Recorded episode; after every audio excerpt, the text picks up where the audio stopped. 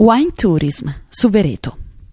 Il mondo del vino non si circoscrive ad un bicchiere di vino, è cultura, tradizione, innovazione, sorprese inaspettate.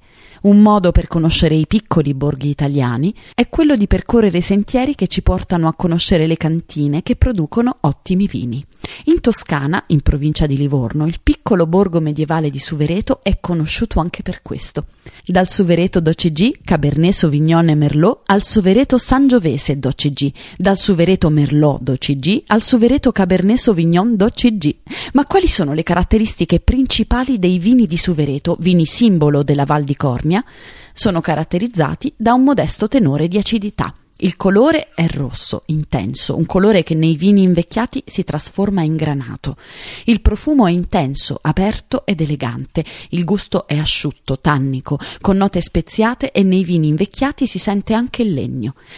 La cantina Bulichella di Hideyuki Miyakawa ha una particolarità. Rappresenta l'incontro della cultura occidentale con quella orientale.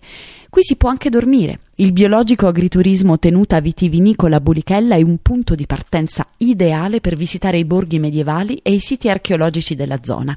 Nei dintorni il complesso termale del Calidario, le spiagge del Golfo di Baratti, di San Vincenzo di Carbonifera e di Rimigliano.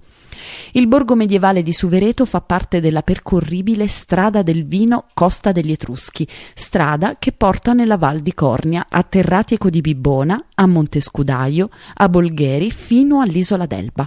E per mangiare? Il ristorante La Locanda delle Stelle, il regno dello chef Gianmaria Margelli, esperto di enologia.